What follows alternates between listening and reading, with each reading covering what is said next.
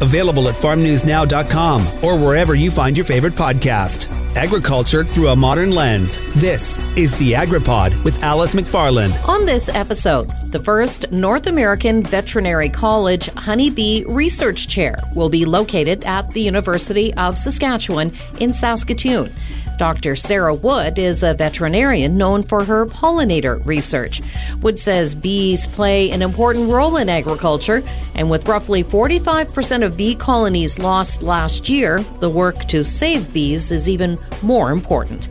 Saskatchewan students interested in studying agriculture at times had to leave the province for their post secondary education, but that has all changed. Cumberland Regional College in the Northeast is offering an agriculture sciences certificate program. Chair of Post Secondary Education, Jeff Fisher, says the certificate is in partnership with Lakeland College in Vermilion, Alberta, with an emphasis on crop production. Jeff will explain how the program will be offered and why it's so important for the agriculture sector. After the break, Dr. Sarah Wood. Digging into the topics that matter to you. The AgriPod with Alice McFarland. The very first North American Veterinary College Honeybee Research Chair will be located at the University of Saskatchewan. And that chair is Dr. Sarah Wood, who grew up in the Yorkton area. So, uh, Sarah, you're very well known for your honeybee pollinator research, but uh, let's go back to where it all started um, in the Yorkton area. That's right. Yeah, I grew up on a farm north of Yorkton, Saskatchewan, and uh, my father and mother ran a large animal veterinary practice, and we had a small cow herd. And uh, I became a veterinarian myself, and I worked in small animal practice, and then came back to the University of Saskatchewan to study pathology and do research on honeybees. Were you involved with honeybees on the farm? Not really. We had um, Howland's Honey, which is uh, a beekeeping operation nearby to us. So I certainly enjoyed Howland's Honey growing up, but I did not have any experience beekeeping. So, what was it about pollinators and honeybees that uh, that pulled you onto that path?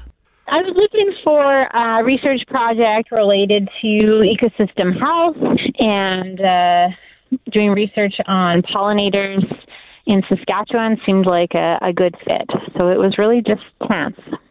And you started your work in 2015?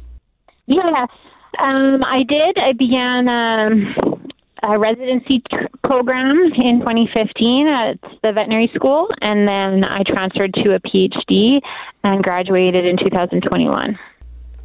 Bees are pollinators and they're very important in food production. Maybe you could give us a sense of just how important they are. Yeah. So, um, if we talk about honeybees specifically, they pollinate two thirds of the world's leading food crops, and they provide over $5.5 billion worth of pollination services to the Canadian agriculture industry each year including about 90% of the value of our blueberry crop and $3.1 billion of pollination services to our canola crop. So they're really essential for our food production, and that's just honeybees. There are uh, close to 400 wild bee species here on the prairies, and uh, their ecosystem services are only just beginning to be understood. We see a, a, lot of wasps. It seems more and more every year. Um, are wasps pollinators as well?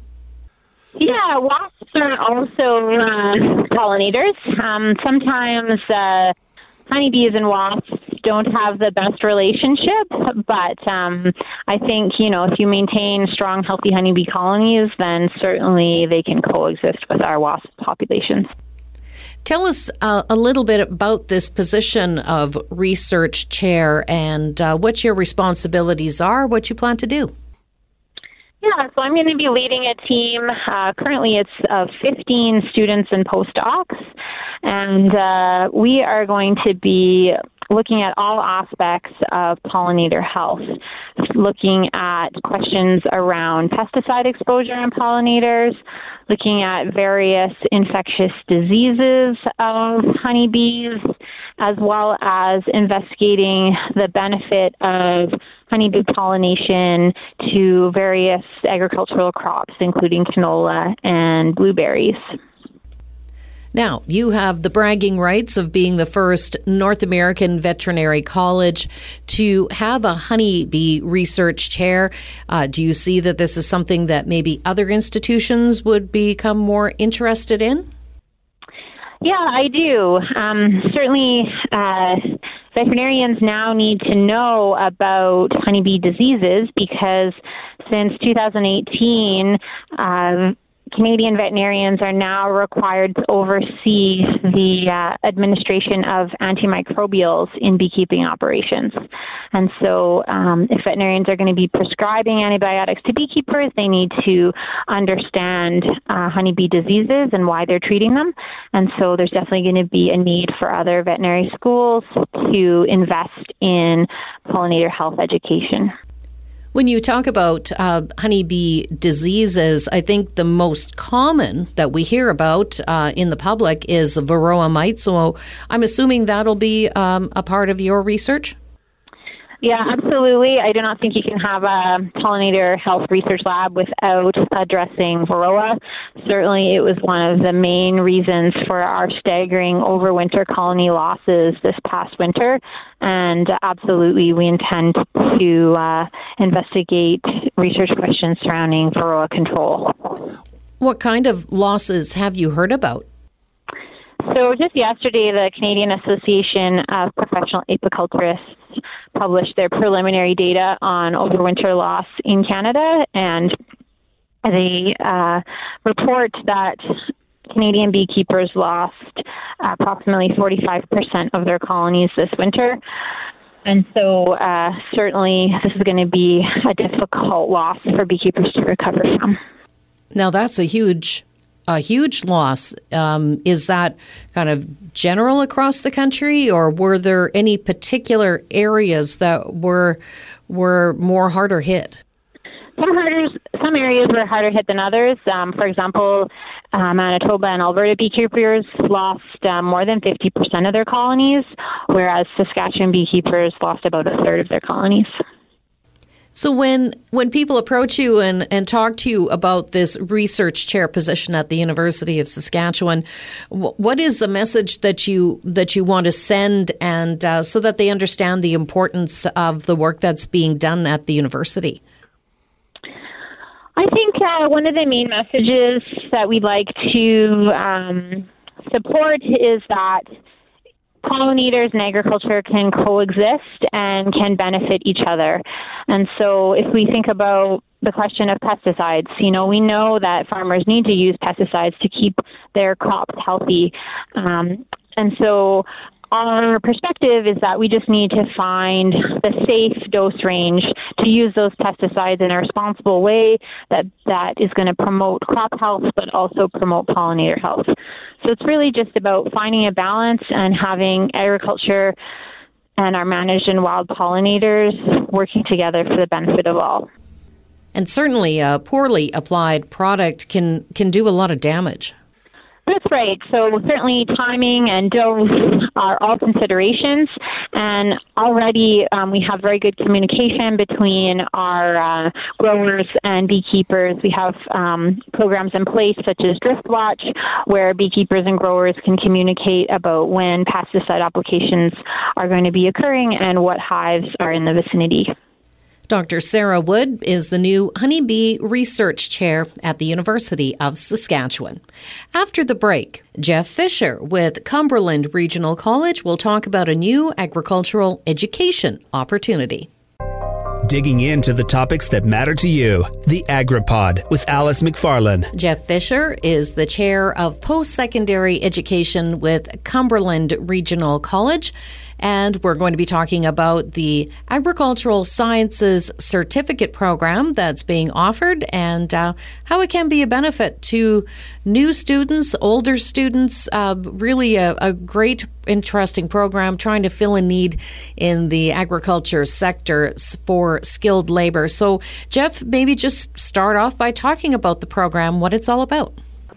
Sure. Yeah. So our um, agriculture sciences certificate um, is offered to uh, students in our region through the northeast uh, part of the province uh, through uh, sort of a unique programming partnership agreement that we have with uh, Lakeland College out of their Vermilion campus.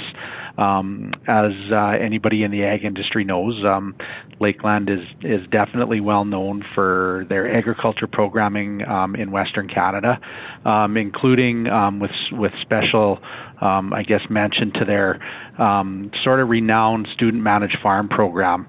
and we're uh, definitely proud to have been uh, the first regional college in the province to offer this program uh, through that uh, program delivery agreement. Um, the program that we run um, has a very strong focus on crop production. Uh, since this obviously accounts for a major portion of uh, ag production in the northeast region of the province that we serve. Um, uh, special uh, recognition, I guess, uh, that is that the ag sector continues to be, you know, obviously a vital part of our province. Um, so we're really pleased to provide a program like this um, that's responsive um, to the needs of not only um, employers in the region but also students. So we've definitely recognized and and any of the uh, the data that we have, um, there's a lot of uh, uh, a call for skilled um, agriculture laborers. So um, that's something that we've tried to respond to, um, being responsive to the needs of both uh, agriculture employers and and in turn, and even more importantly, students in the region. So on that note, uh, in that. I guess our goal of of sort of um, accommodating um, farmers in the in the area. Um, our program calendar is is definitely unique. Um, uh, our program calendar is different even from the one that's uh, offered uh, on campus in in Vermilion. So uh, unique to our particular program is that classes uh, begin after Thanksgiving and they wrap up by the end of April. And the intent that we have there is to work around the busy farming seasons as much as we possibly can. And that allows our students to work in the ag sector and attend school. So um, they're, they don't start until hopefully harvest is mostly wrapped up, and then we uh, try to have them finished up in time uh, for the spring seeding season. So, um, like I said, just trying to be real responsive to the needs of, of students and, and also employers in the region. So there have been some changes. So maybe just tell us a little bit about how this program is different than previous programs. Right. So um, I guess the biggest difference is this will be uh, the 2022-2023 um, school year. Uh, will be the third year that we've offered uh, offered this program. Uh, the major difference this year um, will be that we're expanding the program. So the expansion of the program is going to include uh, three other regional colleges in the uh, pardon me three other regional colleges in the province. So we're going to broaden um, our ability to reach more students and support uh, more employers across uh, not just the northeast region now, but um, definitely a, a larger geographic area in the province. So um, what we've done is we've entered an agreement with uh, with three other regional colleges, um, our coalition partners at uh, Parkland College, as well as Great Plains College and Carlton Trail College, um, through the support and cooperation, of course, of our credit grantors at Lakeland. Um, and we are going to be offering the program through a shared program agreement with those um, other three colleges. Um, the obvious intent there is to provide um, this unique training opportunity to an expanded geographic area um, and what we hope to do is in turn respond to um, that increasing need that I spoke about for skilled agriculture employees um, on a more provincial level. Um, so I guess the, the, the question would be then is well how are you going to how are you going to pull this off? And what we're going to be doing is that all of our lectures um, will be facilitated uh, in a face-to-face format um, at our campus here at Cumberland on our Melfort campus and subsequently the, those lectures will be made available to students at our partner colleges um, through virtual formats. So we'll be using a, a virtual uh, delivery system to um, uh, send those lectures out to the partner colleges. So the, the face-to-face component will definitely take place here in Melfort um, and uh, in blended uh, format um, through to the uh, to the partner colleges. Um, now, having said that, all of the labs um, will be delivered in person uh, at each college. through qualified lab facilitators, and the lead instructor here at Cumberland uh, will be overseeing those hands-on experiences. So, uh, lectures taking place here in Melfort and uh, being uh, sent out uh, virtually to the to the three partner colleges, but all the hands-on lab experiences uh, done um, in person at, at each of the at each of the four regional colleges. So um, this is definitely a unique partnership. Um, we think it's probably the first of its kind in Saskatchewan, and we're really excited, like I said, to to expand this program and and uh, and give it a little bit more provincial focus. Can you you've talked about the labs and mentioned hands-on experience. Can you give us a little more detail about what would be involved with some of those labs and, and the hands-on? Sure. Well, like any of our um, any of our programs uh, that involve uh, hands-on component, uh, this is definitely one where where students um, sign up for this program uh, with a lot of uh, uh, I guess excitement about that those hands-on experiences. So uh, the ag program in particular, both uh, both figuratively and literally give give our students that opportunity to sort of get their hands dirty, right? So um, the the COVID pandemic has has certainly put a kink uh, in that over the last uh, couple of years. So um, our hands-on learning experiences in all program areas over the past couple of years um, probably hasn't been quite what um, what we'd gotten used to or, or what we hoped for it to be. So um, we're definitely excited to be um, getting back to that. Um, sort of ability to provide that hands-on learning um, in a little bit more um, personable fashion, I guess. So um, we're excited to be providing even more hands-on learning experiences than we have in the past with this program.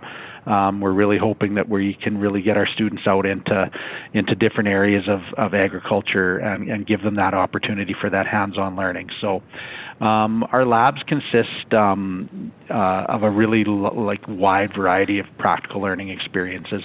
Covers a range of hands-on op- uh, opportunities.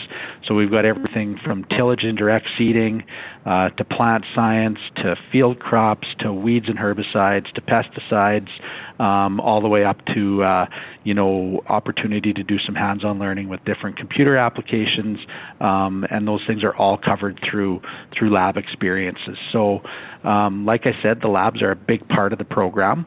Um, I guess new to the lab experiences this year in the Cumberland region in particular um, will be an opportunity for our students to learn on site at a local greenhouse uh, through a new partnership that we've developed uh, with a local business in the area. Um, so we're looking forward to expanding um, in that area, but also um, getting out and, and doing some of the things we, we haven't been able to do in the past couple of years because of the pandemic. So, um, you know, different types of tours and, and getting our students engaged with a variety of other businesses, whether it be implement dealerships or grain buying facilities or any of the other um, businesses that are that are so important in the agriculture sector. So, really hoping that those those lab experiences are going to expand.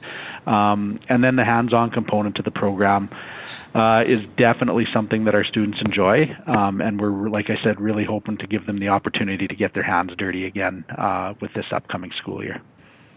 Thanks so much for your time. Okay, thanks for your time, Allison. We uh, we always appreciate all your support. Jeff Fisher is the chair of post secondary education at Cumberland Regional College. This is the Agriculture News and Review for the week of June 20th, 2022. The Saskatchewan government and the province's cattle sector are joining together to call on the federal government to exempt beef from their proposed front of package warning label. Saskatchewan stock growers, cattle feeders, and cattlemen's groups say the Health Canada requirement to have ground beef sold at retail to carry a high saturated fat warning label is unwarranted.